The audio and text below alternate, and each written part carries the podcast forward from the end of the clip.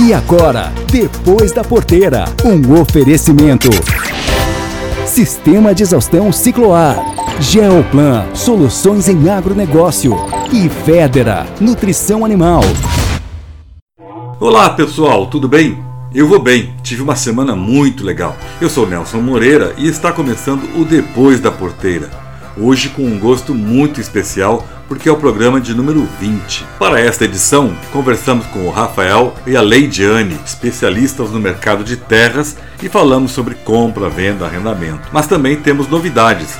A estreia da coluna sobre o clima, que vai ser apresentada pela jornalista Ângela Ruiz, da Clima Tempo, nossa nova parceira. Então aguardem só um pouco que tudo isto e muito mais já vai chegar. É só o tempo de ir buscar uma água. Mais saúde Faça sua parte contra o coronavírus.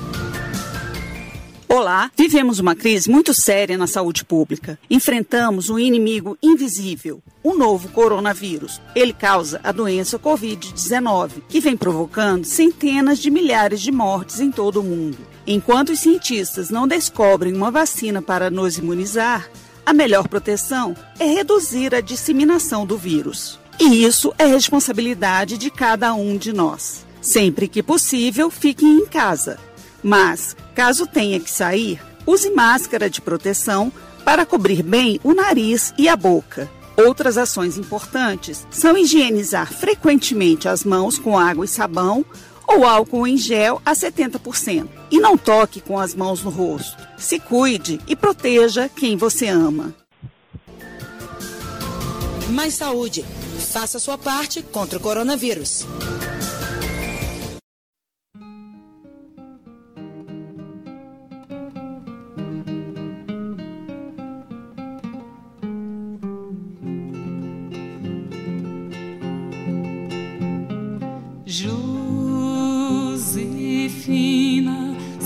cá fora e vem ver.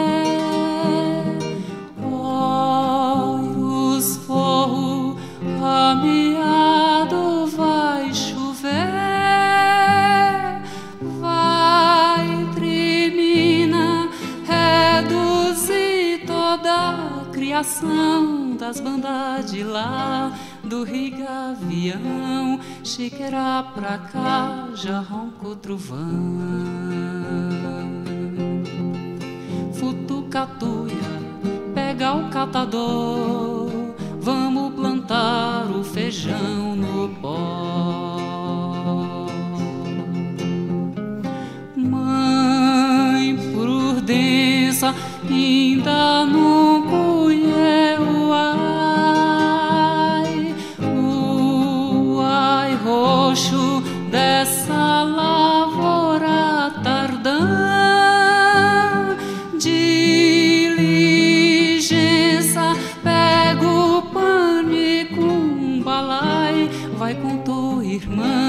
vai no rumo só, vai colher o ai, ai de tua avó.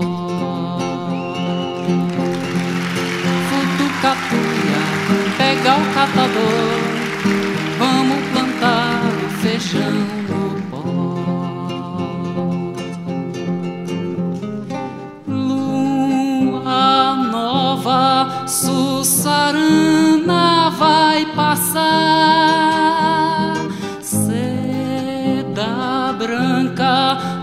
passada ela levou.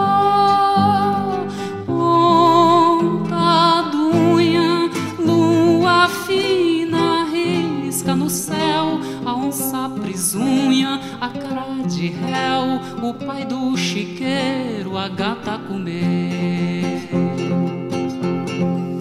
Foi um trovejo com as agaias só,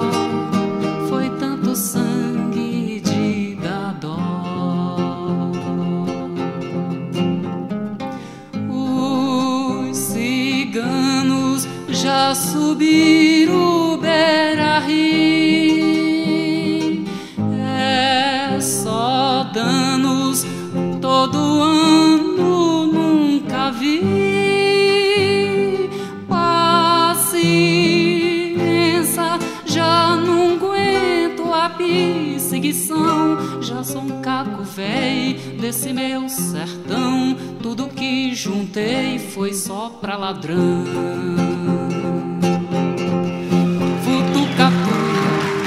Futucatuia, pega o catador, vamos plantar o feijão no pó. Futucatuia, pega o catador, vamos plantar o feijão no pó. Futucatuia, pega o catador, vamos plantar o feijão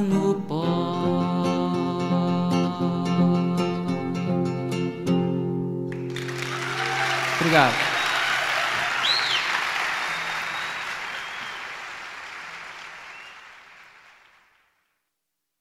Bom, pessoal, a nossa conversa hoje vai ser sobre o mercado de terras, valorização, arrendamento, como é que anda essa movimentação de compra, venda, como é que anda a questão da influência dos grãos nos preços de, da terra, porque terra é um dos elementos que compõem a avaliação do faturamento de uma propriedade rural. Ele tem que colocar o custo da terra para também fazer todo um, uma análise do seu desempenho uh, financeiro. E nós trouxemos aqui o Rafael Ribeiro, que é zootecnista e mestre em administração, consultor da Scott Consultoria nesse, nesse, nesse segmento na área de terras. Tudo bem, meu amigo Rafael? Tudo tranquilo? Bom dia, Nelson. Bom dia a todos. Tudo certo. Rafael, vamos lá direto.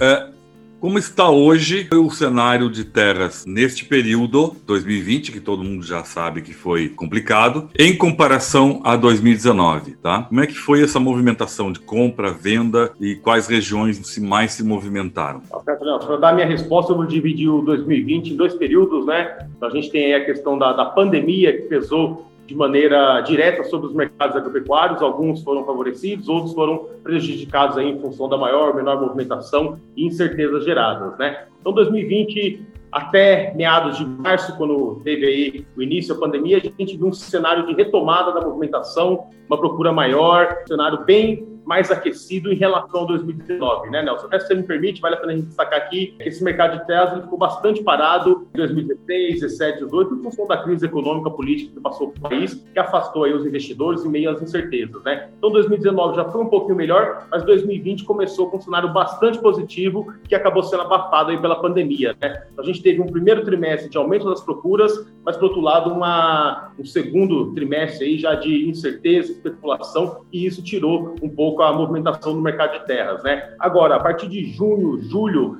nesse segundo semestre agora de 2020, a gente já viu uma retomada mais forte, acompanhando até mesmo a flexibilização da abertura de economia e algum, algumas melhorias aí que a gente vai destacar aqui, né? Acho que o ponto principal que tem puxado esse mercado em termos de, de, procura e também de preço, né, que a gente pode comentar depois, Nelson, é a questão, primeiro, da taxa de juros baixa, né, isso afasta o investidor aí do, do, dos bancos, das opções de investimento, e acabam também trazendo mais para investimento em terras ou na sua atividade. Então, a questão da taxa de juros, ela tende a favorecer aí a procura, é, a demanda por, por, terras no país, né. E o ponto principal que eu acho que vale a pena destacar aqui, aí sim, é a forte valorização no mercado agrícola e pecuária, né? Só para a gente citar alguns exemplos aqui, hoje a soja é, Paranaguá está custando aí quase que o dobro do que estava custando no mesmo período do ano passado. O milho, 60%, 70% mais caro. O arroz também com uma valorização, café, algodão e o boi gordo também foram as principais commodities, cujos preços subiram, subiram bastante em relação ao ano passado. Então, todo esse cenário, não só de taxa de juros, mas de resultados positivos para essas atividades esse ano e um cenário positivo também para 2020 e 2021, tem aumentado aí a procura por terras e também nas regiões já de, de, agricultura mais consolidada, a gente tem visto aí um cenário aquecido também para arrendamento, né, para grãos principalmente, e aluguel de pasto para pecuária. Dividindo o Brasil, o movimento é igual tanto para norte, Pará, Maranhão e aquelas regiões, quanto para centro-oeste e sul? Esse movimento que está falando assim foi igual para todo o Brasil? Ou algumas regiões escaparam um pouquinho dessa paralisação e retomada? Não, em termos de dinâmica de mercado, o contexto foi geral. Né? Agora, esse aquecimento, essa procura maior, é, nas regiões, como eu falei, de agricultura já consolidada, né? centro-oeste, centro-sul, sul do país, a procura maior tem sido por arrendamento. Né? Agora, nas regiões de fronteira agrícola, que incluem Maranhão, Piauí, Tocantins, Bahia, até mesmo Sergipe, Alagoas, é, sul do Pará, Rondônia, é, isso aí a gente tem visto um aumento não só por arrendamento de, de, produção, mas também um crescimento, uma demanda maior para a compra de terras. Vamos falar em preço. Preço médio de, de hectare hoje, região do centro-oeste, Mato Grosso, Mato Grosso, Goiás. Preço médio. Não, em preço de terra varia bastante de acordo com a aptidão, localização, fertilidade, uma série de fatores que, que precificam é, o ativo, né? A gente tem aí um relatório quadrimestral de, de terras, né, de preço de terras, e eu trouxe aqui algumas referências para terra de pastagem e terra de agricultura. Lembrando que estamos falando de preço médio, os limites aí, mínimo e máximo, podem variar bastante de acordo com a situação. Né? Então, Centro-Oeste hoje,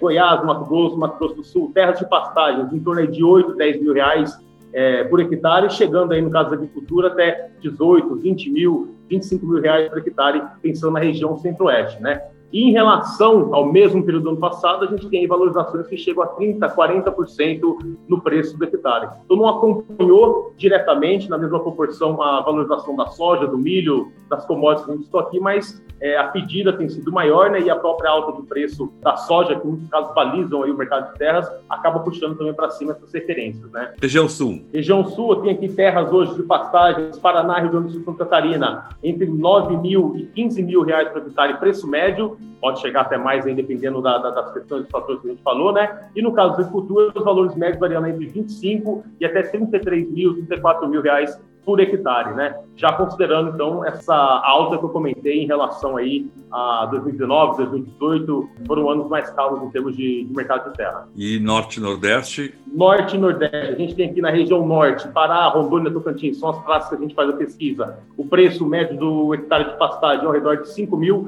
6 mil reais por hectare, e no caso da agricultura, os valores aí variando entre 5.700 até 8 mil reais por hectare, né? Então, isso no norte e no nordeste, a nossa pesquisa é feita na Bahia, Maranhão, Pernambuco Piauí. Preços de terras de pastagem por volta de 4 mil, em alguns casos em Pernambuco chegando até 9 mil, 9.500. E agricultura entre 7 mil, 8 mil, chegando até 12 mil reais por hectare também considerando os preços médios no Nordeste. E essa nova fronteira agrícola que estão falando da Cealba, Sergipe, Alagoas, Bahia, também está nessa base de preço que tu falou agora do Nordeste? Exatamente. A gente não tem especificamente, fora Bahia, né? Sergipe, Alagoas, a gente faz a pesquisa, mas o hectare ali entre 4 mil e 5 mil reais por hectare no caso da pastagem e 6, 7 mil, 8 mil chegando aí também por hectare no caso da agricultura, né? Então são regiões dessa, a gente comentou agora, é, além disso ali, parte do, do, do norte, outras regiões do nordeste, que, onde tem tem uma demanda maior por terras, onde o preço hoje são de serem áreas também é, menos consolidadas em termos agrícolas, menor infraestrutura, menor questão de logística, que é importante para a parte de insumo, é, ainda com, com, valores mais baixos. Então, essas são regiões que, pensando em termos de potencial de valorização, é onde a gente deve ter nos próximos anos um incremento mais forte do preço da terra de passagem ou de agricultura, né? dependendo da, da aptidão da região. Rafael, áreas com, por exemplo, tanto para pastagem quanto para grãos, com boa aptidão de irrigação, ela tem valorização diferente? O que você quer dizer, Nelson, com relação assim, a... com po possibilidade de implantação de irrigação para ampliar a produtividade, tem preço diferente? É, se não tiver estrutura instalada e tiver, por exemplo, a questão, possibilidade de rios, de represas, para captação dessa água, outorgas e tudo mais, isso tudo pesa positivamente no preço da terra, né? Agora, precisa de fato ter a instalação, a estrutura, equipamento já rodando, fazendo aí a irrigação, né? Isso sim tem, tem um peso bastante grande, principalmente nas regiões onde a questão chuvas, né? A questão hídrica aí é bastante complicada, onde você tem aí é, estações é, com, com, menores volumes de chuvas e, e períodos secos, chuvosos mais marcantes, mais abruptos. Eu falo porque lá no início do processo de ocupação de barreiras e região, tinha um lado que chovia e outro que tu tinha que botar irrigação. Então os preços de terras variavam também por esse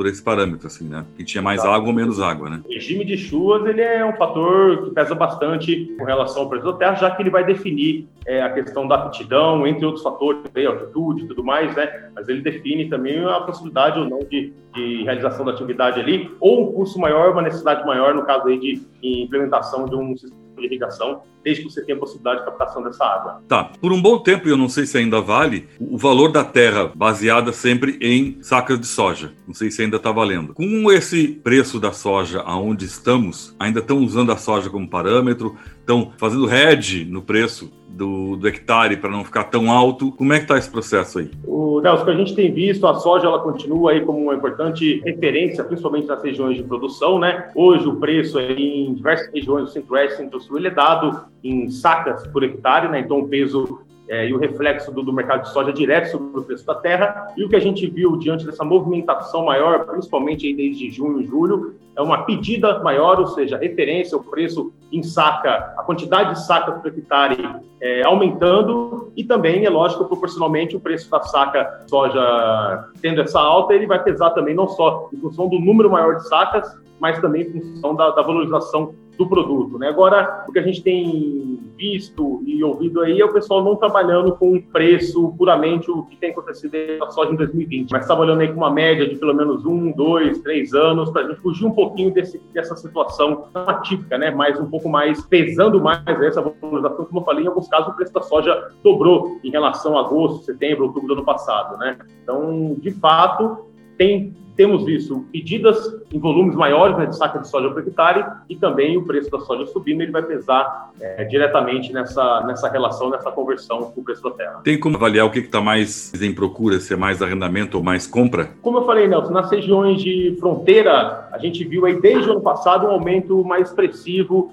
é, na procura para compra, né? Aquisição para abertura e produção, né? Então aí inclui Maranhão, Piauí, Tocantins, Bahia, Sergipe, Alagoas, regiões de fronteira, né? E agora Centro-Oeste, Centro-Sul, região Sudeste, a gente tem visto aí uma procura mais forte por arrendamento, não só para agricultura, uh, Nelson, mas também em função da forte valorização no, no preço da roupa do boi gordo, né? A gente tem visto uma, um aumento da procura para a produção pecuária também, principalmente pecuária de corte, né? Mas essa, essa subida de valorização, esse, esse crescimento de valorização dos grãos, está dificultando com encontrar terras por parte do pecuarista, por parte de quem faz uh, pastagem, quem trabalha com boi? É, da mesma forma que a, que a, procura aumentou pelo interesse na situação favorável das atividades né, agrícolas da pecuária, a gente teve também um cenário aí do agricultor, do produtor querendo expandir as suas áreas, né? Então, isso, cenário de maior procura e uma oferta menor, principalmente nas regiões mais consolidadas, contribui para essas valorizações mais fortes, né? A valorização que a gente viu foi, em muitos casos, o vendedor também um pouco mais retraído, mais resistente com relação à posição, é, em muitos casos aí também até ele retomando aí o interesse em produzir na área, em alguns casos mais específicos, né? Então, pesa bastante e reflexo direto sobre o mercado de terra. Mas aquele pecuarista que quer ampliar a terra comprando, é, ele está com mais dificuldade porque o preço do grão está muito alto, né? Então, para ele está ficando mais caro a terra. É, no caso do pecuarista, o Nelson, acho que a gente tem uma uma amplitude maior é, entre os sistemas pecuários. Na hora que a gente fala em soja, agricultura, temos de produtividade, cronograma ali, todo o manejo, a dinâmica, ela é bastante alinhada, já se trabalha no nível maior de tecnologia. Né? Agora, na pecuária, na hora que você vai para o leite e para o corte, você tem uma diferença muito grande entre os sistemas, o que impacta também em resultados econômicos bastante diferentes. Né? Você tem hoje pecuaristas que, que, competem paralelamente com a agricultura em termos de resultado econômico, mas a média nacional ainda é muito baixa. Né? Você tem dentro da atividade essa, essa questão também que é importante. Né? Então, atividades aí, fazendas, propriedades com, com resultados melhores em função da, da maior intensificação na pecuária e dentro da pecuária, da mesma atividade também, situações de resultado mais complicados. Né? E aí, no caso, eu acredito que quem vem trabalhando já com aplicação maior de tecnologia está numa situação mais favorável à compra, né? Ao passo que aquele pecuarista, principalmente aí de baixa tecnologia, e nesse contexto, o mercado de leite, ele, o produtor de leite, ele tem margem de atividade tem sido bastante prejudicado nos últimos anos, você tem um cenário mais favorável à venda, à, à saída da atividade aí, né? Bom, Tivemos uma conversa bem interessante sobre esse cenário do mercado de terras, arrendamentos, compras, regiões, com o Rafael Ribeiro, que é zootecnista, mestre em administração e trabalha na Scott Consultoria exatamente nesse, focado nesse segmento. Rafael, te agradeço, muito obrigado pela nossa conversa e em breve eu espero a gente poder voltar para ter de novo um cenário sobre esse segmento de, da economia. Um grande abraço por enquanto. Eu que agradeço, Nelson, a oportunidade. Um abraço para você, um abraço para todos que nos ouvem. Até mais, hein? Ficamos à disposição. Que conversa boa essa com o Rafael, hein? Mas, gente, eu vou ter que levar ele ali na porta, que já está indo embora. Então, enquanto roda o intervalo, eu já pego a nossa próxima convidada, que é a Leidiane Brito. É só um minuto, já voltamos. Existe uma diferença entre manter o gado alimentado e fazer ele ser produtivo. Com os produtos Federa, seu rebanho fica mais saudável e se alimenta melhor, transformando o pasto em quilos de carne ou litros de leite. Nossa linha de sais minerais ativa o sistema metabólico, promovendo melhor conversão e trazendo mais lucro. Venha conversar conosco. Temos produtos para todas as suas necessidades. Faça contato pelo 549 8422 4099. Vedera a solução certa para o seu rebanho. Bom, voltamos do nosso intervalo e agora a nossa convidada é a Leidiane Brito, analista da IHS Market na área de terras, onde nós vamos continuar o nosso tema de análise do mercado de terras. Olá, Leidiane, tudo bem? Como é que estão as coisas? Oi, Nelson, tudo bem, tudo ótimo, e você? Tudo tranquilo. Leidiane, tem um percentual assim para ter uma noção do que do quanto era e quanto subiu, assim, ah, subiu uns 20%, 30% o preço do hectare para grão e para pecuária. Certo, para é, grãos, né, é, cinco anos atrás a gente tinha valorizações ali na casa de 18%, né, é, comparando os preços de, de agora com os preços de, de cinco anos atrás, né. É, então a gente tinha ali valorizações em torno desse valor, 18, 20%, né? Nos últimos três anos já caiu para 7, né? E nos últimos 12 meses, meio por cento, se, se a gente considera a área de, de grãos, né? Tá. Valorização da, do hectare. Isso, do hectare. Certo. Isso é uma média geral de preços, né? Uhum. Eu não estou especificando nenhuma região. Tá. Se a gente, então, vamos, vamos, vamos estratificar. Se a gente pegar por região norte, nordeste, centro-oeste, uhum. sul, como é que está mais ou menos esse cenário?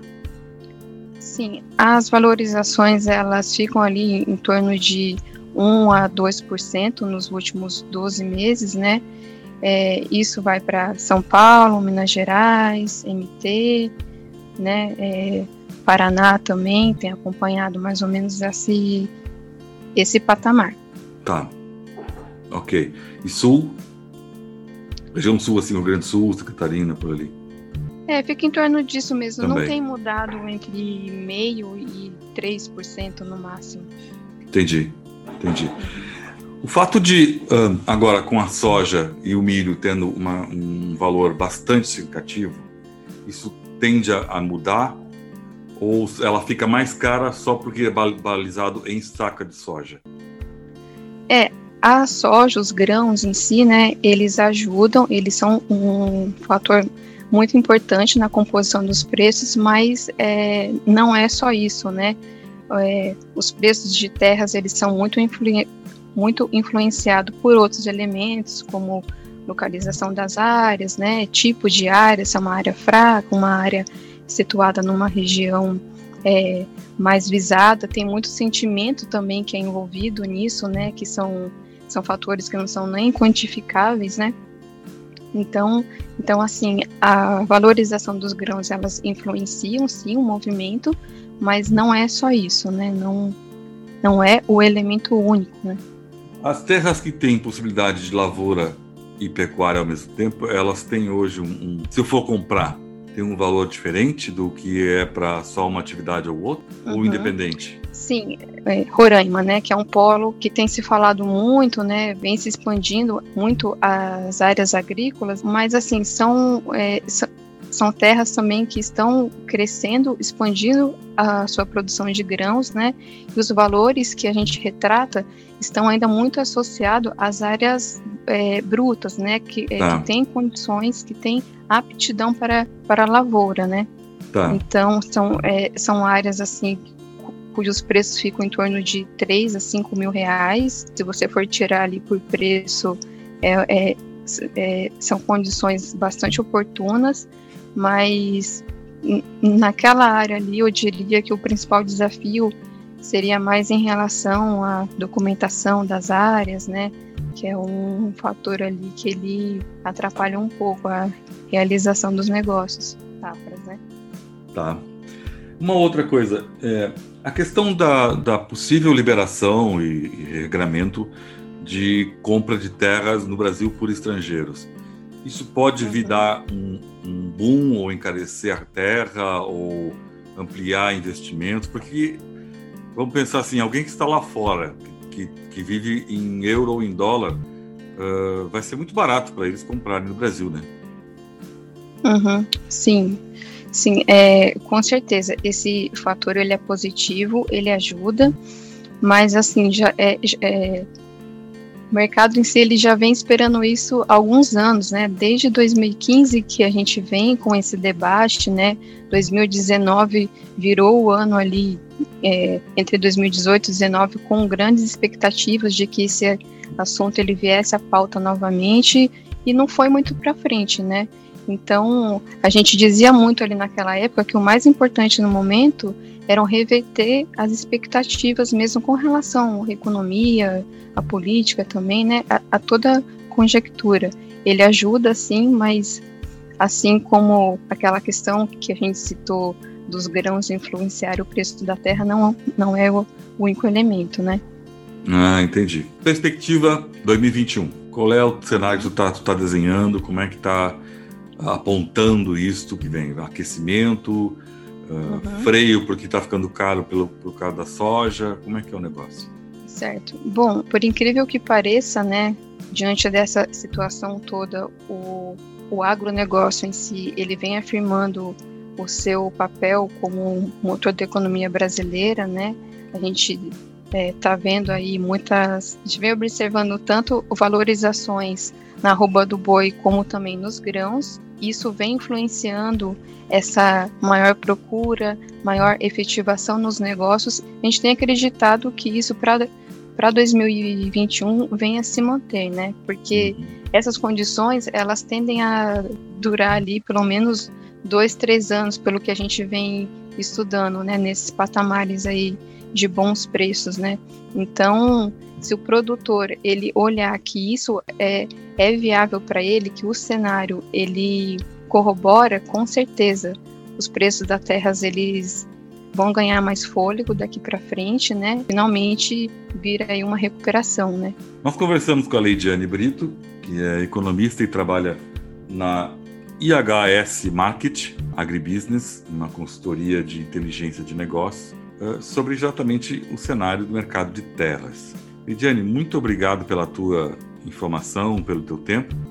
E eu espero que muito em breve a gente volte a conversar também para fazer uma outra análise para ver se as previsões da bola de cristal se confirmaram. Certo, Nelson, muito obrigada. É, agradeço muito o convite e estamos aí disponíveis para outras oportunidades. Depois dos comerciais, a estreia da nossa coluna sobre o clima, apresentado por Ângela Ruiz. Teremos ainda as informações de mercado, mundo startup e muito mais. Aguarde só um minutinho.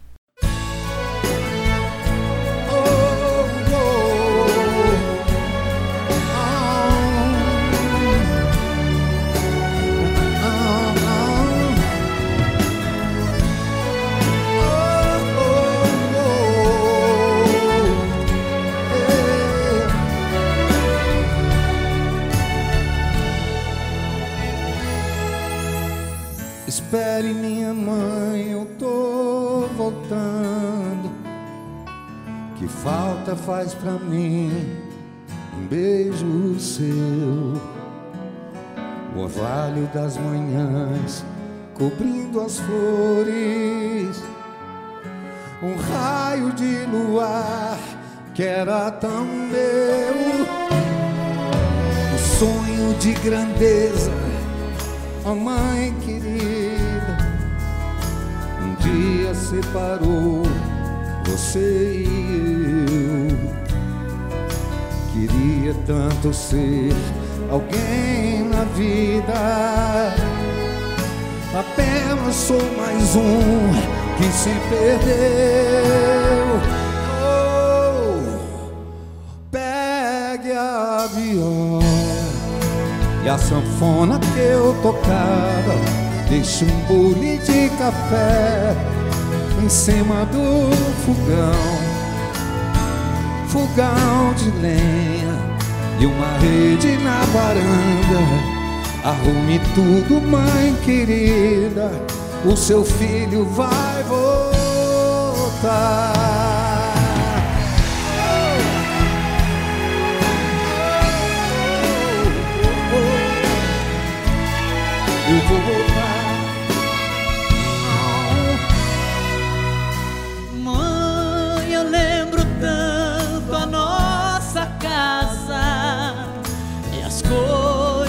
Que falou quando eu saí. Lembro do meu pai que ficou triste e nunca mais cantou depois que eu parti hoje eu já sei. Hoje eu já sei, ó oh mãe querida. Nas lições da vida eu aprendi procurar aqui distante. Eu sempre tive tudo e tudo está aí. Pegue a viola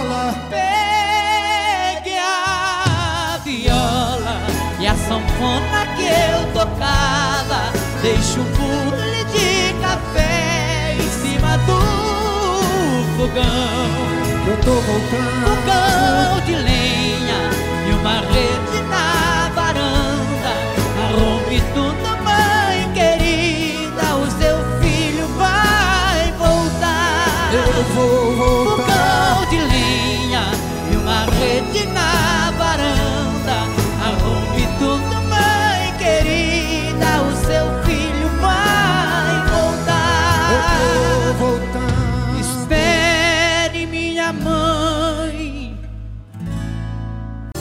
Você que é produtor de hortifruti, tá sabendo que a LS Tractor tem os tratores feitos sob medida para sua propriedade? Eles são tão específicos que tem até um nome diferente. São os Hortifruti Tratores. Com ele, você faz as tarefas da sua plantação com eficiência garantida por quem entende do negócio. Afinal, a tecnologia vem da Coreia do Sul, uma das maiores especialistas em hortifruti do mundo. Pode confiar. Vá até uma concessionária, converse com um dos nossos profissionais e garanta o seu Hortifruti Trator LS Tractor, a marca de tratores que mais cresce no Brasil. E agora a coluna Agroempreender com Tiele Bairros.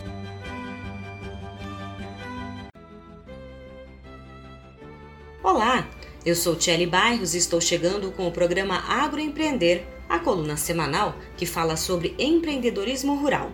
Aqui a gente conversa sobre como os negócios rurais estão se profissionalizando cada vez mais e buscando novos horizontes para expandir, lucrar e gerar emprego e renda. Quando a gente fala em empreendedorismo na área rural, logo pensa em alimentos, pecuária, lavoura, agronomia.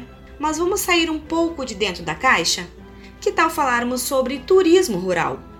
Em Mato Grosso, no município de Jangada, o empreendedor Valdizar Andrade toca o Recanto Compostela, uma área de 30 hectares e um hotel fazenda para relaxar e ficar em contato com a natureza.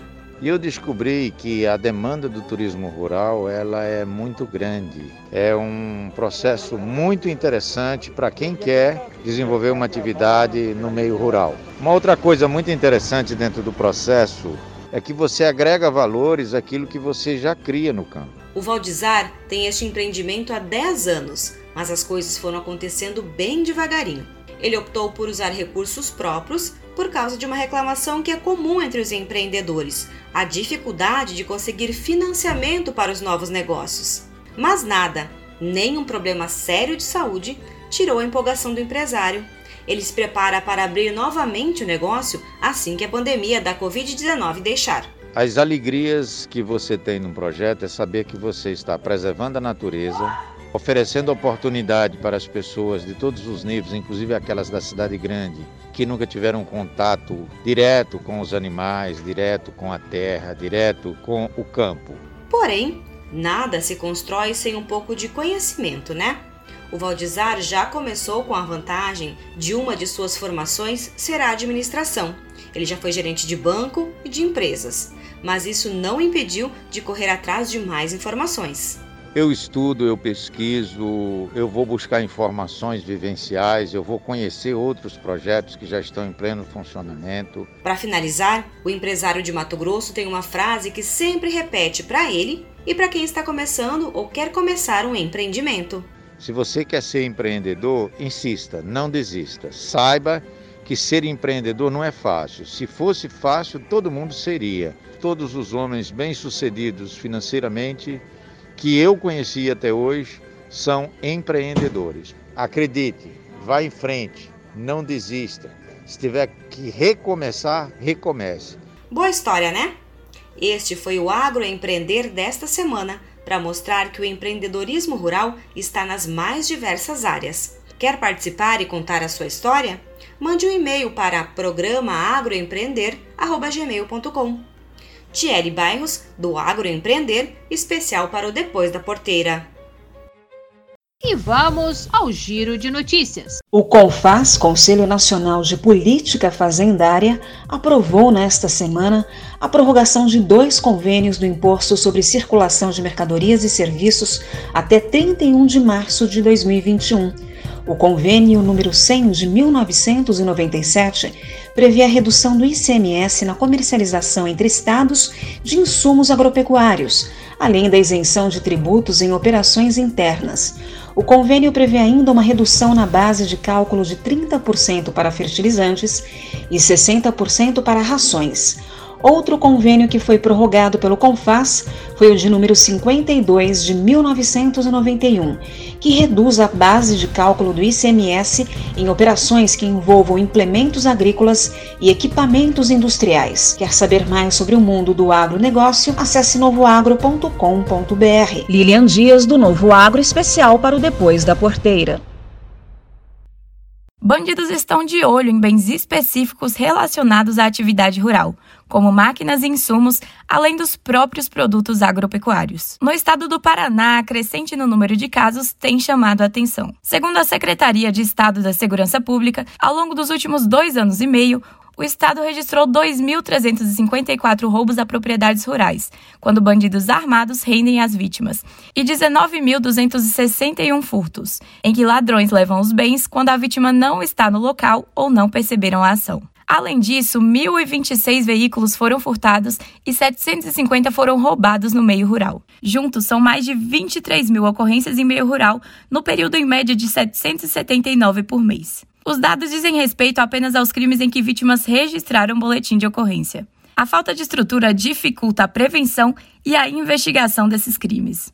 A Polícia Militar, responsável pelo trabalho preventivo, esbarra na falta de agentes, tornando impossível manter um policiamento ostensivo, principalmente em áreas rurais mais afastadas. Além disso, cerca de 150 municípios paranaenses não têm uma delegacia de polícia civil responsável pela investigação dos crimes. Para a Federação da Agricultura do Estado do Paraná, a participação efetiva em conselhos comunitários de segurança é recomendada aos sindicatos rurais do estado. Na avaliação da federação, a ação dos conserges é uma forma de os produtores rurais participarem das decisões relacionadas às políticas de segurança pública dos municípios e colaborar com as autoridades, fortalecendo uma rede entre a sociedade e a polícia. Reportagem Rafaela Gonçalves. Congresso Nacional das Mulheres do Agronegócio de 2020 ocorreu nesta semana, com o encontro das ministras da Agricultura do Brasil, Tereza Cristina, e de Portugal, Maria do Céu Antunes, que discutiram o potencial de negócios entre Mercosul e União Europeia, principalmente no setor do agronegócio. Há semanas, as duas ministras vêm se reunindo para tratar das relações comerciais e políticas dos dois países, mas também sobre o desenvolvimento e o acordo entre os dois blocos econômicos. A ministra Tereza Cristina disse que é preciso informar tudo o que o Brasil tem de bom, citando ferramentas como o Código Florestal Brasileiro e o CAR, Cadastro Ambiental Rural, onde há mais de 6 milhões de propriedades cadastradas que facilitam o seu monitoramento. De acordo com Teresa Cristina, as questões ligadas ao meio ambiente, à preservação e às práticas nacionais de produção são temas de extrema importância para a Europa e para a consolidação do acordo comercial entre os dois blocos. Da mesma forma, a ministra portuguesa afirmou que o acordo é de interesse de todos e que a União Europeia está sob um modelo de construção política com foco nas alterações climáticas. Disse ainda que se há um setor que colabora para a estabilidade climática é a agricultura. Por fim, afirmou que é necessário criar mecanismos que coloquem as políticas públicas a serviço dos produtores a favor da produção. Lilian Dias, do Novo Agro Especial para o Depois da Porteira. O Ministério da Agricultura, Pecuária e Abastecimento lançou um novo edital para selecionar cooperativas agropecuárias da região Nordeste que vão participar do projeto Eixo Intercooperação do Programa Brasil Mais Cooperativo. A iniciativa visa fortalecer os negócios através da parceria com outras cooperativas que têm expertise em aspectos como acesso a mercados, gestão e governança e aprimoramento de processos. As inscrições devem ser feitas até o dia 26 de novembro de 2020 por meio de cadastro no site do Instituto Interamericano de Cooperação para a Agricultura. É preciso ter em mãos informações como o CNPJ da cooperativa, as cadeias produtivas e produtos com que trabalha, o número de cooperados e empregados e a área de atuação. Segundo o Ministério da Agricultura, 24 cooperativas agropecuárias vão ser selecionadas, especialmente da agricultura familiar, com matriz em um dos estados da região Nordeste. Reportagem Tiago Marcolini. Em um ano desafiador, o agronegócio brasileiro se mostrou ainda mais relevante para o mundo. Aumentamos a produção de alimentos, exportamos mais e abastecemos a mesa de mais de um bilhão de pessoas de cerca de 170 países. À medida em que crescemos, temos ainda mais desafios a enfrentar. É preciso debatermos cada vez mais a importância da inovação, da sustentabilidade e da comunicação no agronegócio, para então conseguirmos conquistar novos mercados com credibilidade, comprovando que aqui no Brasil a produção rural e a preservação ambiental caminham juntas, graças ao aumento do uso de novas tecnologias e da inovação no campo. Essa é a proposta do Agro Experience, um evento online e gratuito que acontece nos dias 3, 4 e 5 de novembro com renomados especialistas. Durante os três dias, o Agro Experience vai apresentar entrevistas e painéis sobre variados assuntos envolvendo a inovação no agronegócio, a importância da transformação digital, bem como discussões sobre sustentabilidade, Amazônia, legislação ambiental e a integração entre meio ambiente e agronegócio. Uma das participantes é a advogada Samanta Pineda, especialista em agronegócios e meio ambiente. O evento Agro Experience realmente é uma inovação. Um, um, evento dessa envergadura online e gratuito realmente democratiza a participação de todos os interessados e produtores, enfim, todo mundo ligado ao agronegócio para escutar gente que realmente tem é, expertise nesse mundo do agro. Eu tenho a honra de participar, vou conversar a respeito dos avanços e desafios da legislação ambiental, tanto durante a pandemia quanto pós-pandemia. As inscrições para o Agro Experience podem ser feitas gratuitamente pelo site www.agro-experience.com. De São Paulo, Lilian Munhoz para o Depois da Porteira. Depois do intervalo, a estreia de Ângela Ruiz trazendo as informações do clima. A Climatempo é a principal parceira do produtor rural quando o assunto é planejamento e rentabilidade no campo. Com o AgroClima Pro, você pode consultar relatórios, previsões para até seis meses e acompanhamento da chuva em tempo real. Tudo isso de onde você estiver. Monitore a sua fazenda talhão por talhão, otimize o seu plantio e planeje a sua safra para ter mais produtividade. Acesse agroclimapro.com.br. Clima Tempo, a Storm Dew Company. E agora, a previsão do tempo. Uma grande quantidade de nuvens já está espalhada por quase todo o Brasil. A sexta-feira será de tempo muito instável em praticamente todo o país e há condições para chuva em quase todos os estados, com risco de temporal. Destaque para todos os estados da região Sudeste, Goiás, Distrito Federal e Mato Grosso, com chuvas fortes, volumosa, possibilidade de queda de granizo, raio, vendaval e pontos de alagamento. Não há expectativa de chuva no Rio Grande do Sul, no norte da Bahia, interior do Maranhão e do Piauí, no Rio Grande do Norte, na Paraíba e no interior de Pernambuco. Nas demais áreas da região norte e também em parte do Tocantins, Pancadas de chuva acontecem com moderada a forte intensidade, acompanhadas de raios e ventos, principalmente à tarde e à noite. O fim de semana prolongado será marcado por muita instabilidade sobre o país, Novamente, os estados da região Sudeste, Goiás e Distrito Federal ficam em alerta para o risco de chuva forte e volumosa. Várias áreas da região Sudeste vão acumular volumes de chuva expressivos, podendo superar aí os 100 milímetros. Até o final do feriado prolongado, quem estiver transitando pelas estradas deve estar atento, porque há risco para deslizamentos de terra.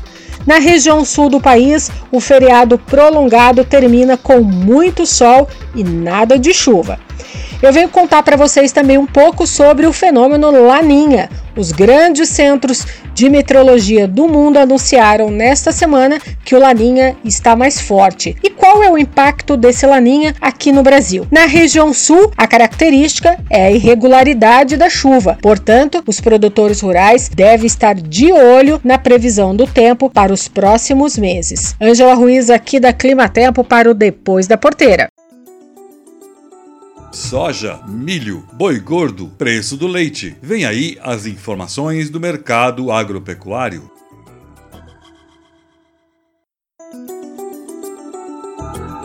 Forte alta do dólar contribui para a manutenção dos preços da soja durante essa semana, compensando as baixas na Bolsa de Chicago. Nesta sexta-feira, dia 30 de outubro, em sessão de forte volatilidade, após romper o nível de 5,80, o Banco Central entrou no mercado com um leilão de venda de dólares no mercado à vista, para tentar conter essa alta. Importante falarmos quais os motivos que estão fazendo com que o dólar esteja em semana de extrema volatilidade ambiente de risco com a nova onda do Covid-19 na Europa, eleições nos Estados Unidos na próxima semana e questões fiscais aqui no Brasil. Com isso, dados econômicos e corporativos mexeram com o mercado. O Copom decidiu por unanimidade manter a taxa básica de juros, a Selic, em 2% ao ano. No momento, dólar está sendo cotado a 5,75. Bolsa de Chicago durante a semana teve algumas correções e os motivos foram clima favorável para a colheita nos Estados Unidos, avanço do plantio no Brasil e também reflexo da maior aversão ao risco devido ao aumento dos casos do Covid-19, mas os sinais de demanda firme pela soja americana seguem sendo fatores de sustentação às cotações que fecharam o pregão hoje com alta de 5 pontos e o contrato janeiro sendo cotado a 10 dólares e 56 por bushel. Quem desejar se manter informado, conte conosco. Me mande uma mensagem para o número 054 9922 2121 e receberá os nossos informativos sobre o mercado da soja de forma gratuita todos os dias. E para quem desejar fazer ótimos negócios com os melhores preços, também estamos à disposição. Aqui Franciele Link, da corretora Moeda da Terra, especialmente para o programa Depois da Porteira. Um abraço a todos. A saca de 60 quilos do café arábica termina a semana com queda de 0,34% no preço e é vendida R$ 536,73 na cidade de São Paulo. Já o café robusta teve alta de 0,01% no valor e a saca é comercializada a R$ 412,13 para retirada no Espírito Santo. O açúcar cristal registrou alta de 0,03% e o produto é vendido a R$ 100,39 em São Paulo. Em Santos, no litoral paulista, o valor da saca de 50 quilos sem impostos caiu 0,15% e a mercadoria comercializada a R$ 98,87. No mercado financeiro, o preço da saca de 60 quilos do milho caiu 0,15% e é negociada a R$ 82,55. Em Cascavel, no Paraná, o preço é R$ 72,00. Em Rondonópolis, no Mato Grosso, o milho é vendido a R$ 66,00. Em Rio Verde, Goiás, o preço à vista é R$ 70,00. Os valores são do Canal Rural e CPEA. Reportagem Jalila Árabe.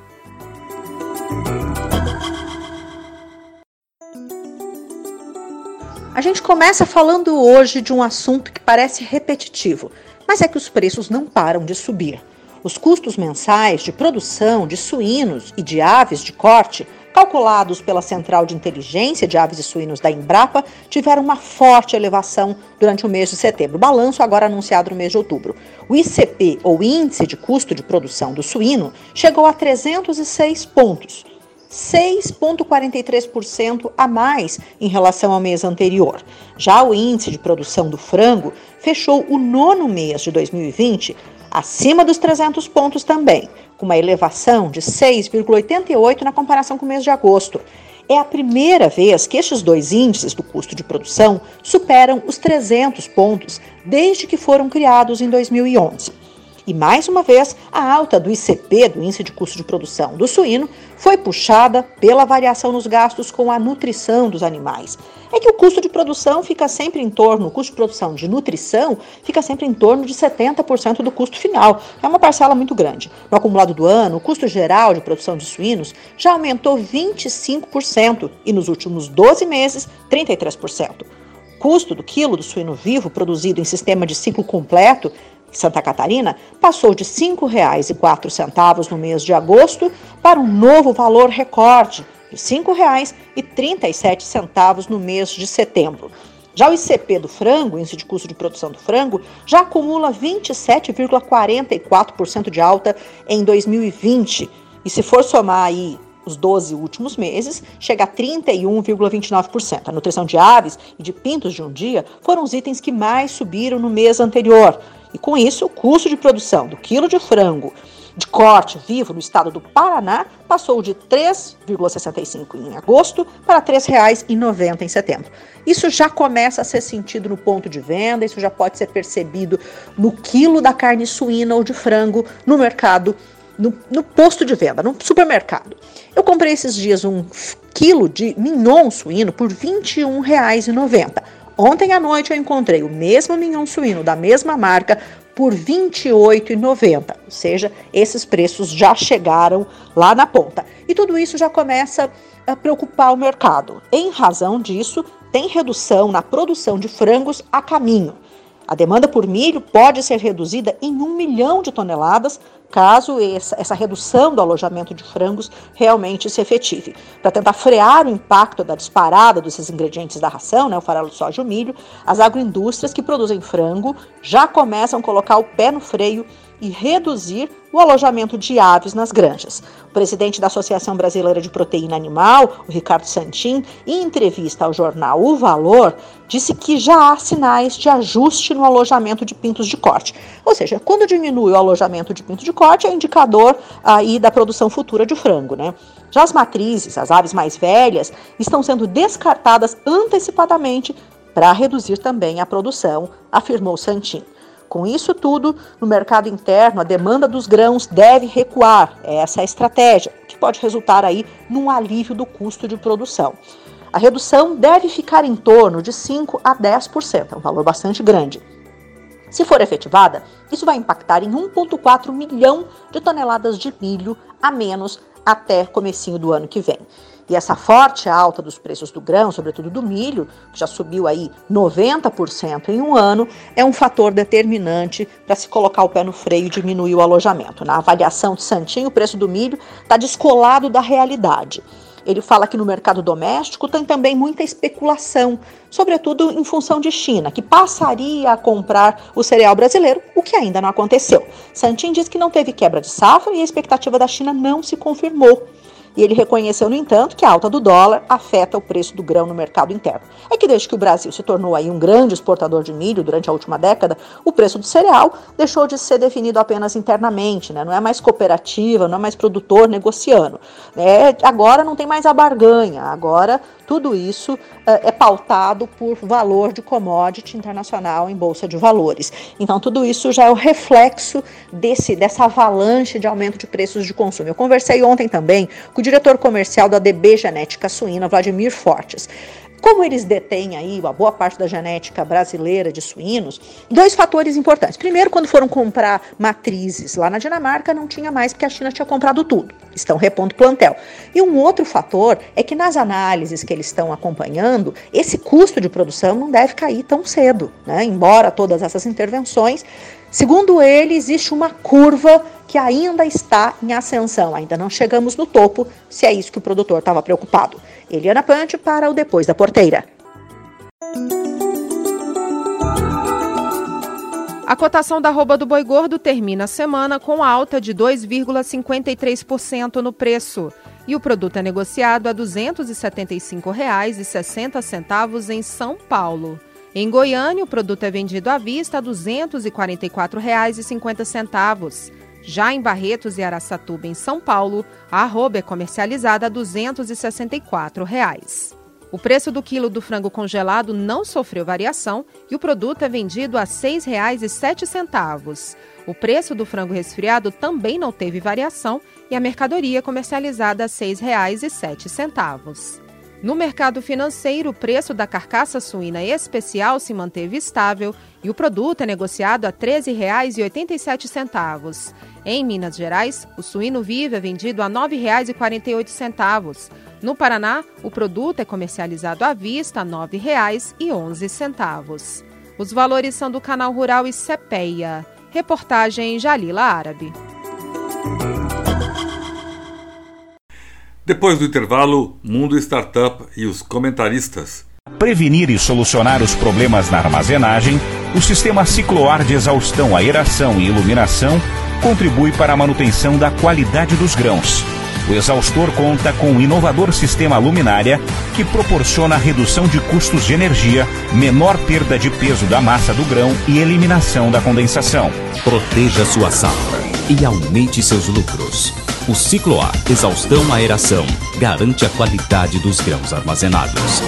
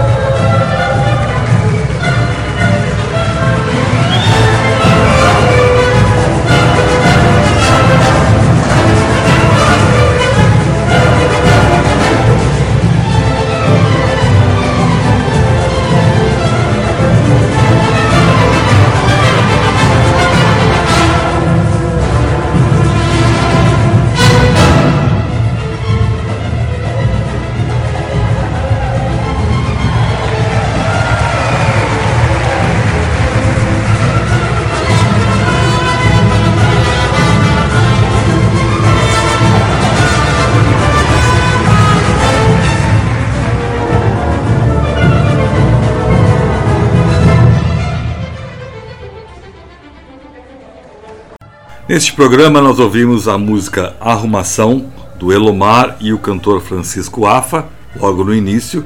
Depois Fogão de Lenha, com Chitãozinho e Chororó, em parceria com Fábio Júnior, num pedido do nosso entrevistado Rafael. E depois, com a Orquestra Jovem da Bahia, Tico Tico no Fubá. E a seguir, o nosso comentarista Tejon diz por que o agronegócio precisa de planejamento. E agora, a informação de cocheira que só os nossos colunistas viram. Olá, amigos do Depois da Porteira. A semana foi complicada no mercado financeiro. A Bolsa Brasileira tinha tudo para fechar o mês de outubro em alta. Há 10 dias estava em mais de 101 mil pontos, mas só nessa última semana caiu mais de 7%. Foi o pior desempenho semanal desde março. E assim, o Ibovespa, o principal índice da Bolsa Brasileira, acabou fechando o mês com queda de 0,69%. Com o dólar não foi diferente. A cotação disparou em relação ao real. Na última sexta-feira chegou a ter queda e fechou a 5,73, mas só que no acumulado do mês subiu mais de 2%. Está em patamar bem acima do que vem projetando os economistas. Eu sempre destaco aqui o que diz o Boletim Focus, aquela pesquisa que o Banco Central faz com as principais consultorias de mercado. Mais uma vez, essas consultorias aumentaram a previsão para o dólar. Agora, elas esperam que ao final de dezembro a moeda americana esteja valendo 5,40. Será que dá para acreditar que realmente ainda vai cair? Bom, difícil dizer. A explicação para essa alta acentuada do dólar na semana e também para a queda da bolsa vem de fora. Nos Estados Unidos, tudo indica que o pacote de estímulo à economia só se discute depois das eleições por lá que vai ser definida agora nos próximos dias. Mas a pior influência foi mesmo a segunda onda de infecções pelo coronavírus em diversos países pelo mundo. É, países como Itália, Alemanha e França anunciaram novas restrições, o que acabou derrubando qualquer projeção otimista em relação à retomada econômica nestes países desenvolvidos. Bom, meus amigos, então quem faz negócios com base no dólar deve saber que o patamar deve continuar alto por mais algum tempo sim. Para finalizar a minha participação, sempre trago também algum outro destaque da economia na última semana. E dessa vez é uma notícia boa. Aqui no Brasil foram criadas mais de 313 mil empregos é, no mês de setembro. Essa foi a diferença entre o número de contratações e o número de demissões que foram realizadas naquele mês. Os dados foram divulgados pelo Ministério da Economia. Foi o melhor resultado para setembro desde o início da série histórica, em 1992.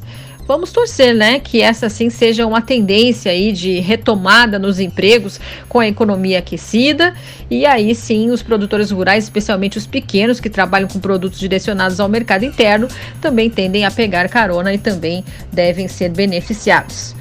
OK? Eram essas informações essa semana. Alessandra Mello de São Paulo para o Depois da Porteira.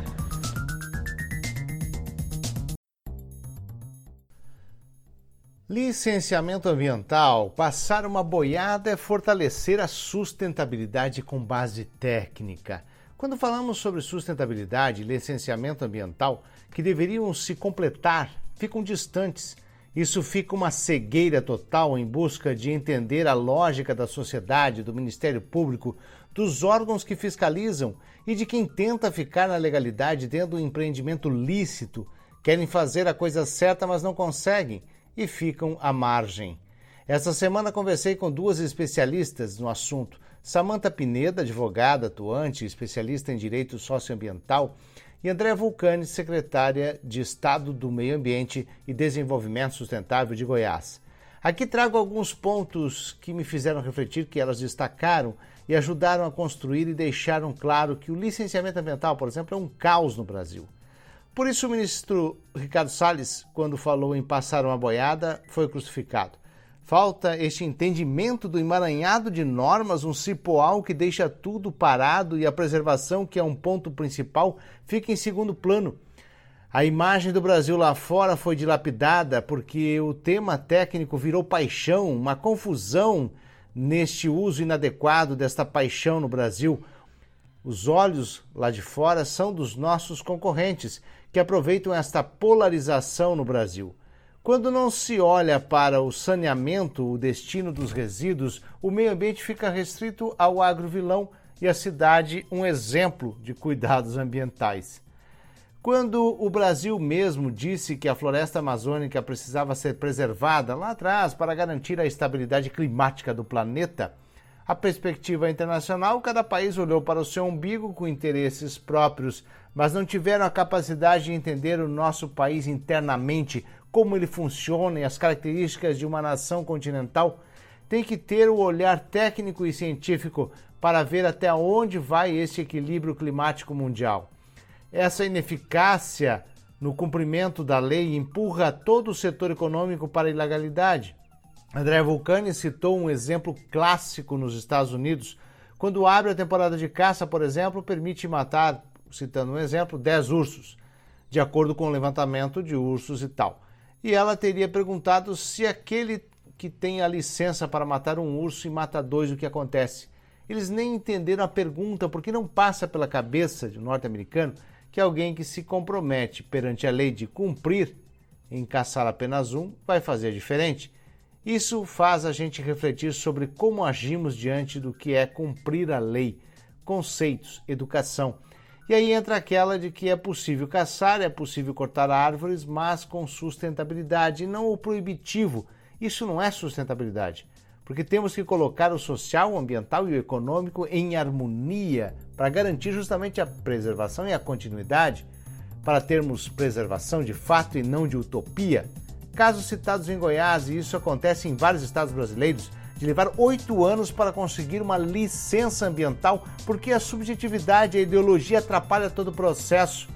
As políticas públicas no Brasil foram implantadas de forma perversa a partir da punição e virou em multas, embargos, ações, colocaram mocinhos de um lado e supostos bandidos de outro.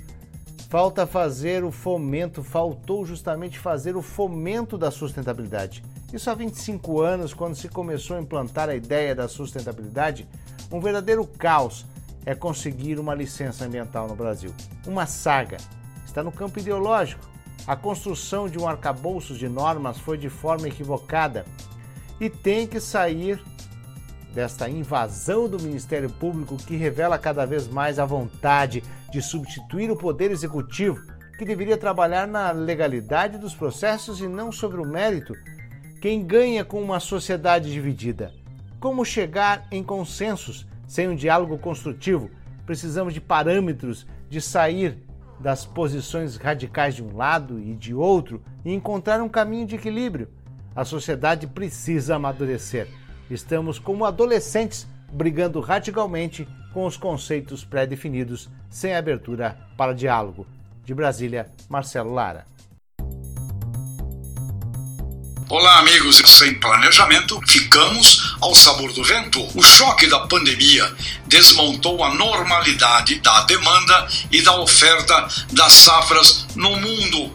A China passou a comprar mais do que nunca por questões de segurança alimentar. E não comprou mais somente do Brasil, da América do Sul, comprou muito mais dos Estados Unidos também. Dessa forma, os preços subiram. Conversei com a diretora de commodity da Bolsa de Chicago, Susan Sutherland, que me disse estarem os preços elevados, incluindo os aspectos de clima. Neste ano, com provavelmente a laninha, um efeito climático que costuma provocar seca na América do Sul, mais ao sul, e também totalmente incerto o cenário se Trump ganha as eleições ou se Biden ganha as eleições, não sabemos o que vai acontecer no agribusiness mundial. Então, agora, o que, que precisamos? Planejamento estratégico do agro. Quanto deveríamos produzir para atender contratos? Como estimular e garantir essas produções? Com o estímulo à transformação de pastagens degradadas em agricultura de baixo carbono, por exemplo. E da mesma forma, o quanto precisamos ter de abastecimento no mercado interno brasileiro. E isso não se resolve com discursos, com boa intenção, com vieses ideológicos ou políticos, temos que ter contratos. Precisamos estimular contratos entre a agroindústria, traders, comerciantes internacionais e nacionais com os nossos produtores e termos seguro rural. O que precisamos? A agricultura exige planejamento e, se não o fizermos e combinarmos entre as partes e os elos do agronegócio, ficaremos ao sabor do vento e dando chances ao azar e oportunistas de plantão. A hora do agronegócio, hora de planejamento público-privado, reunido e fazendo. Antes tarde do que nunca. José Luiz Tejão.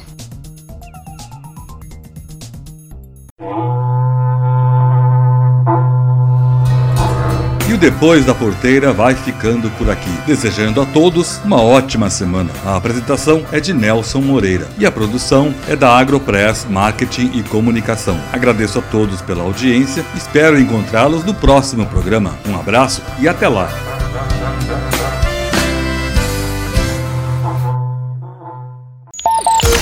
Este foi o Depois da Porteira, o agronegócio em destaque. Um oferecimento. Sistema de exaustão Cicloar, Geoplan, soluções em agronegócio e Federa, nutrição animal.